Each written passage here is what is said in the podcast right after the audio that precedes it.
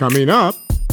See, when we know the word and it becomes a part of our lives, it becomes uh, a, a, a teammate, if you will, in our life. It becomes a partner in our life. It, it, it joins uh, our team, uh, the team of our life. In fact, it becomes the leader of your team. Hello, and thank you for joining us on One by One, the podcast ministry of Quench Life Christian Fellowship. You wouldn't intentionally put yourself in harm's way, would you? Well, we do this spiritually every time we ignore our real enemy and leave the safety of God's presence. Join us for the message series, Maximum Security where Pastor Rob discusses the various ways we can be spiritually secure and protected. Here's part one of the message The Need for the Word of God. The, the passage is uh, Ephesians 6 10 through 18 in the message translation. And it reads, And that about wraps it up. God is strong and he wants you strong. So take everything the master has set out for you well made weapons of the best materials and put them to use so you will be able to stand up to everything the devil throws your way. This is no afternoon athletic contest that will be that we that we'll walk away from and forget about in a couple of hours.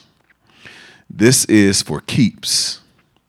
A life or death fight to the finish against the devil and his angels. Be prepared. You're up against far more than you can handle on your own. Take all the help you can get. Every weapon God has issued so that when it's all over, but the shouting, you'll all over, but the shouting, you'll still be on your feet. Truth, righteousness, peace, faith, and salvation are more than words. Learn how to apply them. You'll need them throughout your life. God's word is an indispensable weapon in the same way, prayer is essential in this ongoing warfare. Pray hard and long. Pray for your brothers and sisters. Keep your eyes open. Keep each other's spirit up so that no one falls behind or drops out. Amen. And so, our subtopic for today is the need for the Word of God. The need for the Word of God. So, on your outline, I want to give you um, some reasons we need the Word of God. Write that down. Some reasons we need the Word of God. Number one, it is alive and active. It is alive and active. Uh, Hebrews 4:12 says, "For the word of God is alive and active." it's that simple, right? it's alive and active. Okay. Um, in the the new the easy to read version, um, what I just read to you is the NIV. The, the new, easy to read version says, God's word is alive and working. It's alive and working. Right? Yeah. There is life in God's word. It's not just sounds or ink on a paper. It, it's alive. There's life in it. And it puts in work It puts in work. It Puts in work. you know, we we see people at the gym, you know, posting, and uh, you know that they're putting their work in, right? And beads of sweat on their head, and they glossy, and shirt all dripping wet because they putting in work. Well, let me tell you, the God, the Word of God is putting in work. It's working on you and me. it's working on everybody. It's working on the, the, the world. Word of God is at work. It's putting in work. And here's the thing in your life, it's so active and it's putting in so much work and it's so alive that it will take over your life. The Word of God will. It will take over your life. Um, you, you, you will, it will take over your life and you will lose control. You will lose control. Um, uh, that's how active it is. And we got to be honest about it. Um, part of the re- reason that the word hasn't taken over our life more than it has already is because we don't like losing control. Uh, the truth is, you know, sometimes we just want to do what we want to do. we don't want to do what the word says we should do. And so we wrestle with it at times. Because we inside we're saying, I don't want nobody or nothing to tell me what to do. But the word of God don't go out like that. God says my word doesn't doesn't when it goes out, it doesn't return to me void. And so we don't like it at times. Uh, but let me tell you, it will take over your life. And sometimes we view the word of God, if we were to articulate it, I know we probably hadn't said this before in this fashion, but we, we, review, we view the word of God, and some of us do it at least, as kind of being high maintenance. The word of God is kind of like high maintenance. It's like God, God, because it'll it, it it'll it'll it'll be it'll be working so much on you, and it'll get into your head, and it'll re- be reminding you, and it'll get into your conscience, and it's it's like it's it's high maintenance to us, uh, and we would say that it comes with baggage you know, it's high maintenance. It comes with baggage. I'm gonna, tie that in a minute here to an analogy I'm going to give you. Um, and when we we were to say that, we're partly right because it does it doesn't come with baggage. It does put in work and it does cause you to to do some things, but the, what it does do is expose your baggage and my baggage. The word of God will expose that. Oh, you jacked up. You got some stuff you need to throw out. Um, it'll tell us that. It'll expose that to us. See, when we know the word and it becomes a part of our lives, it becomes a, a, a teammate, if you will, in our life. It becomes a partner in our life.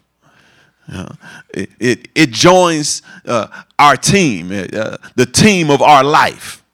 In fact, it becomes the leader of your team, your life. It becomes the leader of it. And again, we don't like that because we, we before it came, before we knew about it, we was leading. Um, Paul talked about this a little bit. He he talked about how how when the Paul said it this way um, about how what the Word of God does. Paul says, "When the law came, I died." he said that's the way Paul put it. And what he's talking about was the the the before the law came, he he thought he was alive because he was doing what he wanted to do. But when the law came, it showed me just how messed up I was, and he so he says I died. that's the way Paul Paul talks about it. And so so we we often don't like the work that the word of God does if we was honest. If we were honest, we were honest with ourselves, and we we would say, yeah, it, it, it it's pricking me. it's pricking me. I didn't used to be bothered by doing certain things. Now, when I do it, the word of God comes along and prick me. we don't like that. See, see, here's the thing. The, when it comes into our life, it, it joins our team. It's so active. It's active. It's alive. It becomes the best player on our team. the team of our life. It, it becomes the best player. It, it, it always does what it's supposed to do. it always does the right thing. It, it can be trusted to get the job done. It becomes the best player on our team. Um, consequently, it, it, the word of God demands, a, demands our attention and we should yield to it. Meaning that since it's on our team, we should get the word of God the ball. we should give him the ball. We should give it the ball. You, you got the ball. You, give him the rock. Right? We should we should yield yield to it. Right? But again, we don't really like that. But we should give it the ball, though. We should give it control. It's, it's, it's, it's like having Michael Jordan on your team. Or if you want a mod, a player that's playing today, a James Harden on your team, you know, somebody who can really dominate the ball, you know, and score the ball, and do some great things with the ball, stuff you can't do with it. The word of God, yeah, make things happen. That's right, make things happen. But some of us would rather keep the ball ourselves, though. We don't want to give the word of God that much control. We want to keep the ball ourselves. And even though when we had it ourselves, we was losing the battles with the enemy. we was taking L's left and right when we kept it for ourselves. But then the word of God came and things got better. But then we like we but what about me though?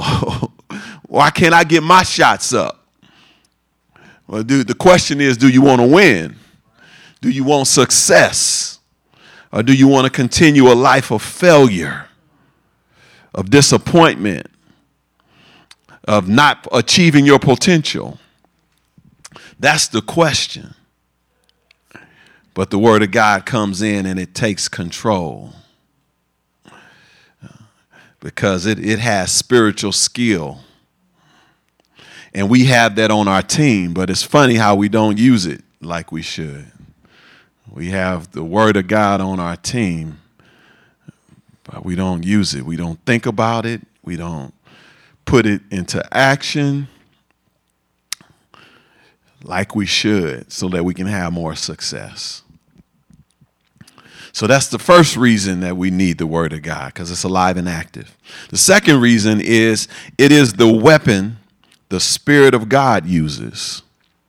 It is the weapon the Spirit of God uses. Ephesians uh, 6 17 says, Take the sword of the Spirit, which is the Word of God. You got to take it. it. Look what it says. It says the, you got to take the sword of the Spirit, which is the Word of God.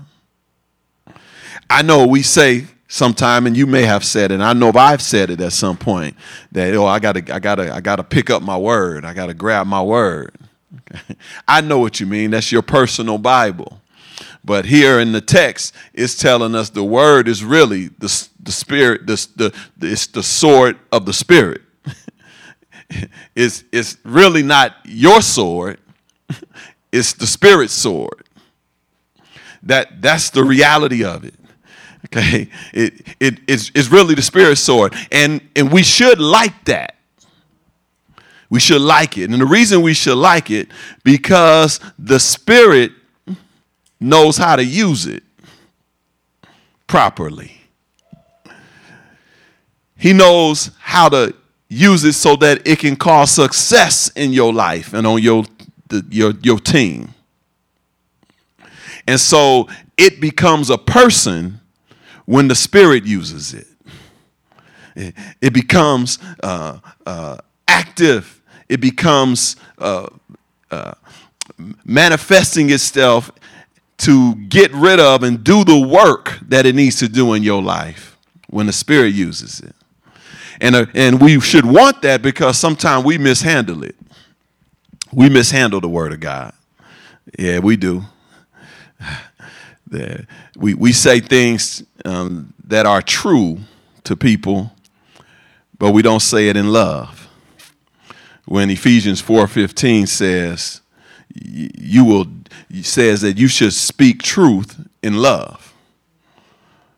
And so we'll tell ourselves, well, I just told them the truth. Yeah, but you didn't tell them the truth with love. You misuse God's word. The Spirit won't do that. The Spirit will use it properly. So we should want the Spirit to have control of it, to make use of it. We'll tell people the word with disdain and hate. Uh, we'll we'll say stuff like uh, "You will die in your sins and go to hell." just tell people stuff like that. Uh, yeah, if you if you don't uh, ask God to forgive your sins, it's the truth. Yeah, you, the Bible says you you go to hell. but we don't have to tell people that with, with and, and not with love. Give them that truth without love. In fact, we should give them the good news that you don't have to die and go to hell. There's, there's a way out. But no, we, we can get full of ourselves. And we can even say some stuff that ain't necessarily scripture and say it with pride, disdain, and hate. Stuff like God don't like ugly. right? Well, where's the where's the passage for that? All right. All right. All right. And when we say ugly, we talk about ugly ways. God don't like ugly ways. We'll say stuff like that. So, uh, so you see, we we need the Spirit. We really need the Spirit to help us to use the word right, because we don't use it right sometimes. Hebrews 4 12 goes on and says, God's word is alive and working. It is sharper than the sharpest sword and cuts all the way into us. So you see, the first thing that the word, the Spirit will do with the word is work on us and get active with us. Hey. Look at what it says about the, the it's, it's not only is the, the, the word the sword of the spirit, it says the word is sharper than the sharpest sword. All right. Okay. And and then it says, and it cuts all the way into us. Look, look what happened. It goes on, it says, it cuts deep to the place where our soul and the spirit are joined. That's some serious cutting. That's some precision cutting, y'all. That, that's precision. Look what it said. It says it can it, it can it can separate or di- differentiate and cut between your soul and your spirit. Two things that you can't see. The, the word of God can cut two things that's in that's is that's inanimate. It's immaterial. You don't see a soul, you don't see your spirit. But God, the word of God can with precision distinguish the two that we can't even see them. That's how powerful the word of God is. Right. See, see, and it's, uh, so we don't know how to handle that power. That's why we need the we need the spirit to help us, because the, the, spirit here, you you you you get it done. You you do the cutting. Okay, because I'm gonna cut, I'm gonna cut somebody head off with it if I use it. It reads on God's word cuts to the center of joints and our bones. So the, the word of God can just cut right in the center, right where your joint connects with your bone. That's some precision. The word of God is precision. And so we need that in the hand of the Spirit. And then it reads on it judges the thoughts and feelings of our hearts. So the first thing that the word's going to do is start with us. It's going to start with us. And that's the first place the word, the Spirit will use the word, is on us. And then he'll use it to protect us from our enemy. But in order for that to happen, the scripture instructs us to take it. we can't leave it on the shelf. We got to take it so the Spirit can use it to do the work that it does. The third reason we need the Word of God is it has proven to be effective. It has proven to be effective. Matthew 4 1 through 11. Look what it says here. Then Jesus uh, was led by the Spirit into the wilderness to be tempted by the devil. Did y'all see that?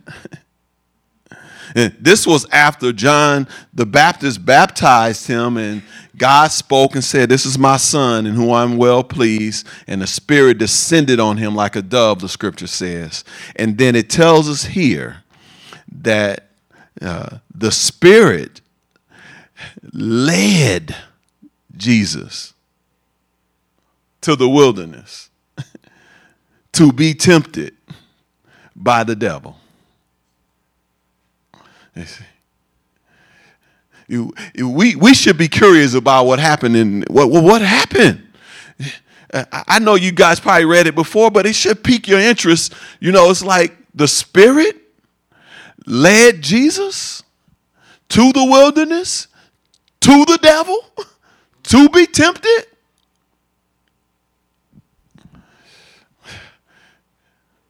He was led by the Spirit. And it goes on and it says, after fasting 40 days and 40 nights, he was hungry. The tempter came to him and said, If you are the Son of God, tell these stones to become bread. Look what happened here. Satan shows up to Jesus and Jesus hadn't ate in 40 days. And he begins to question Jesus about who he is. We're going to talk more about that as we continue this message today. He says, If you are the Son of God, if you are, turn these stones to bread. I know you're hungry. you ain't eating 40 days. Now understand, Jesus was led there by the Spirit. So Jesus is right where God wanted him to be. Because the Spirit led him there. And here comes the enemy, tempting him and questioning him, questioning his identity. And he'll do the same thing for you. He'll question your identity. And it reads on. Look how Jesus responded. Jesus says, For it is written. See, the word of God's been proven to be effective. Led in the wild, to the wilderness to be tempted by the devil. Devil comes and tempts him, and Jesus says, For it is written. That's how he responded to the tempter. For it is written. And he goes on and says, He will command his angels concerning you, and they will lift up their hands. Okay. I jumped a little ahead here. Let me back up. Okay. Let me back up. Jesus did say, For it is written. But before Jesus said it was written, Satan said, For it is written he says, turn the stones to be the, the turn these stones to throw. He says, oh, I, oh, I'm, I jumped ahead. I'm sorry.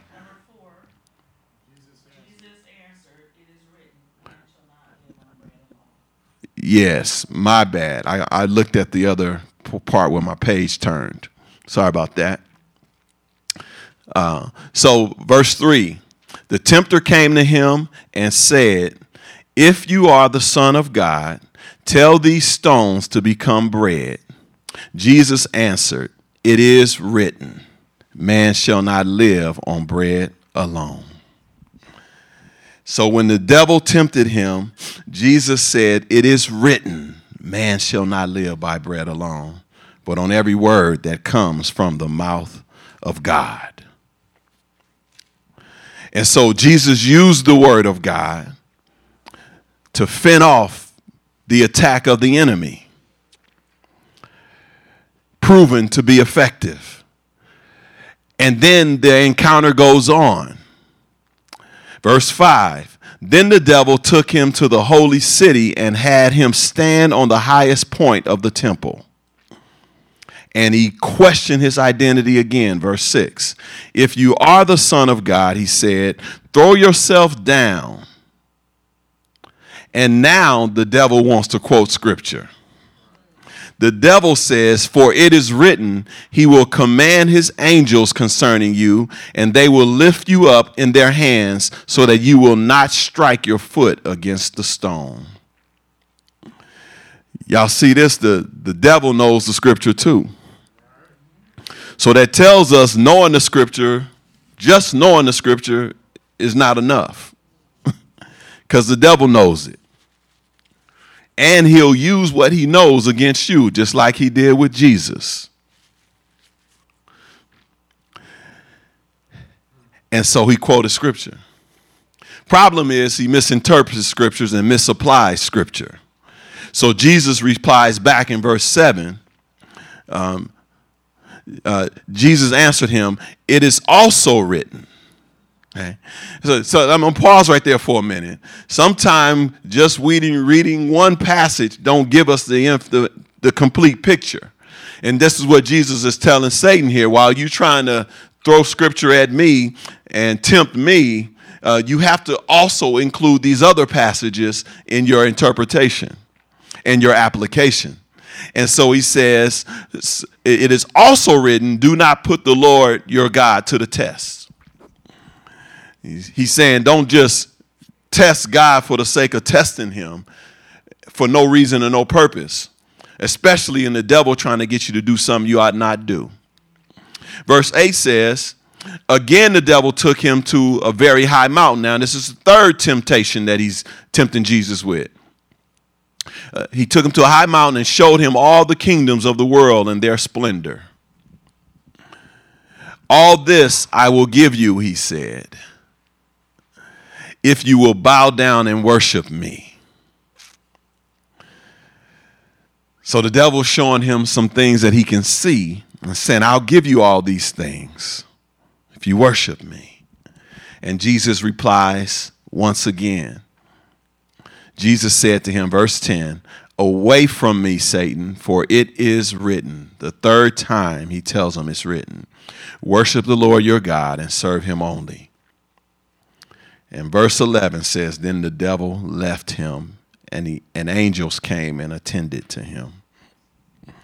So you see what happened here.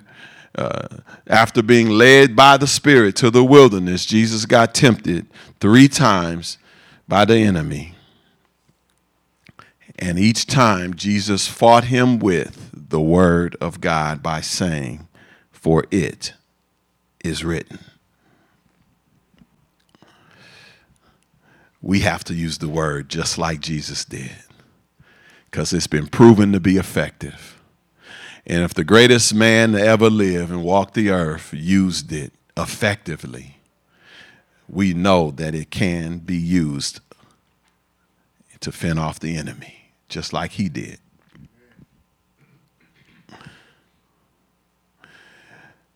B, write this down. Um, four practical ways we should use the word. Four practical ways we should use the word, and I'm using word as a acronym to give us four ways that we can put the word to use in our lives. The first is this use it to answer the question, Who am I? Use it to answer the question, Who am I? Psalms 100, verse 3 says, Know that the Lord, He is God. It is He who has made us and not we ourselves. We are his people and the sheep of his pasture. So the text tells us that you were made by the Lord and you did not make yourself. and I know that seems kind of basic, right? But obviously we get it mixed up. We get things mixed up.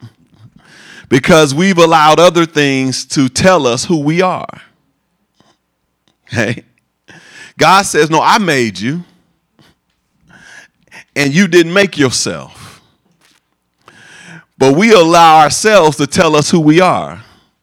We'll look in the mirror and say, I think this looks. I think this is who I am. We'll let other people tell us who we are and not the Creator. So, though it seemed basic that you didn't make yourself, why do we let other things tell us who we are? Our family, our friends, our coworkers, our schoolmates, the media, commercials. All these things tell us who we are. Books, yeah, to tell us who movies, that's right.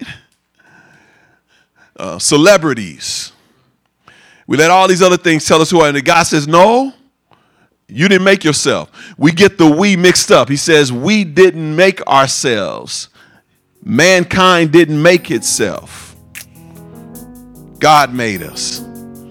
And because He's the one that made us, He's the one who should tell us who we are. The Creator should dictate who we are, not the created dictating who we are. And we get it mixed up. We let other people tell us who we are and not what the Creator says. You've been listening to One by One. Here's a personal message from Pastor Robert. You may have never said yes to Jesus Christ. You know, God loved you so much that He sent His Son to die for your sin so that you could live with Him forever. If you're ready to say yes to the love that God showed, pray this prayer Lord God, I admit that I sinned against you. I made some mistakes in my life. I believe that Jesus died for my sins and my mistakes, and I commit my life to you. I ask that you come into my life, come into my heart, take control Transform me to reflect the character of your Son, Jesus Christ. Amen. If you prayed that prayer, I want to personally welcome you to the family of God. And I want to encourage you to connect with the church near you so that you can learn more about Jesus, grow closer to God, and to other believers. God bless you. To learn more about Quench Life Christian Fellowship, visit quenchlife.org. You can follow us on Facebook, subscribe to our YouTube channel, and connect with us on LinkedIn. Also, follow us on Twitter and Instagram at QuenchLifeCF to receive regular words of encouragement and ministry updates. Join us next time. Gideon says, I got a question. If God is with me, then why are all these things happening? And he knew God. He knew he grew up being taught about God. He tells us that. So it's not enough to just send your children to church. just to teach them about God. It, it's when it says train up, it's talking about more than that. Thank you for listening.